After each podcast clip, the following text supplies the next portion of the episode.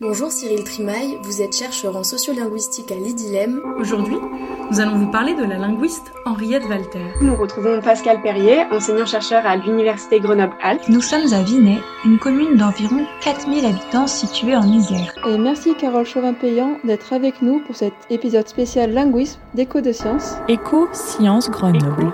Sciences Grenoble. Sciences Grenoble. De la science tous les deux mois avec Écho de science Grenoble.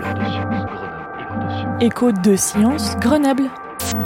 C'est le magazine scientifique diffusé tous les deux mois et impulsé par Écho Science Grenoble.